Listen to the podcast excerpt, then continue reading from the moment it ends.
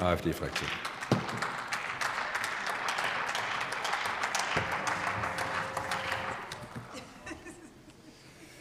Herr Präsident, sehr geehrte Damen und Herren, werte Kollegen!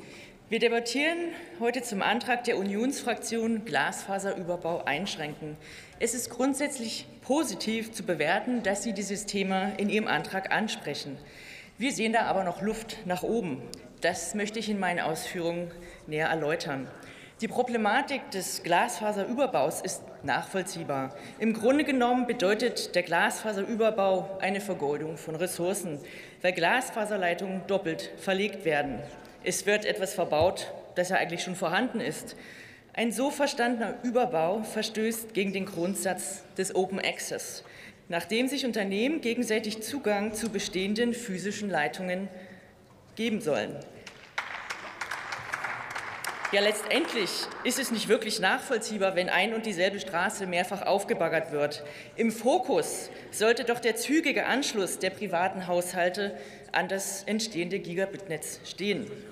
Sehr geehrte Damen und Herren, auch in meinem Wahlkreis ist das Thema präsent. Mehrere Bürger haben mich darauf angesprochen, warum denn im Rahmen des Gigabit-Ausbaus die Straßen in ihrer Gemeinde mehrmals aufgerissen wurden.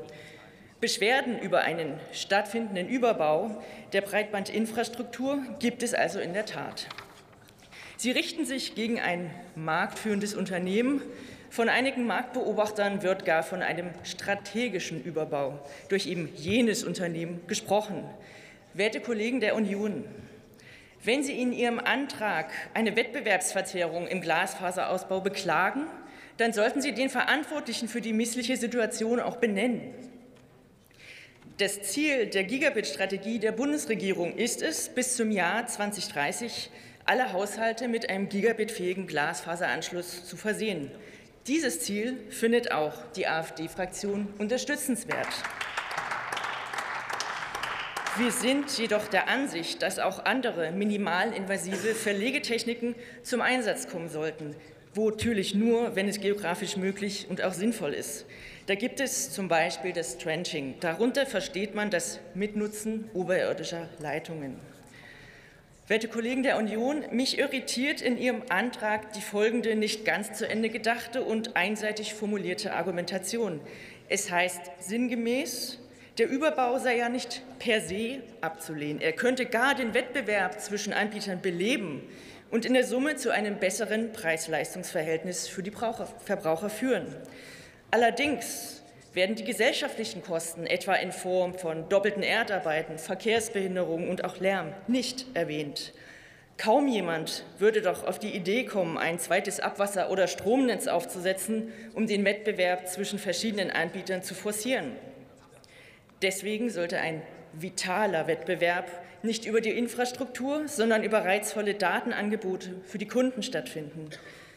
In der vorliegenden Form ist der Antrag der Union kaum zustimmungsfähig.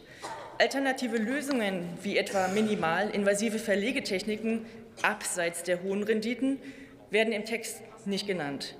Positiv, Sie haben die Probleme der konfusen Lage beim Breitbandausbau in Deutschland zwar angedacht, aber nicht zu Ende gedacht. Deswegen werden wir dem Antrag nicht zustimmen. Vielen Dank. Vielen Dank, Frau Kollegin Lenk. Nächster Redner ist der Kollege Mike Aus.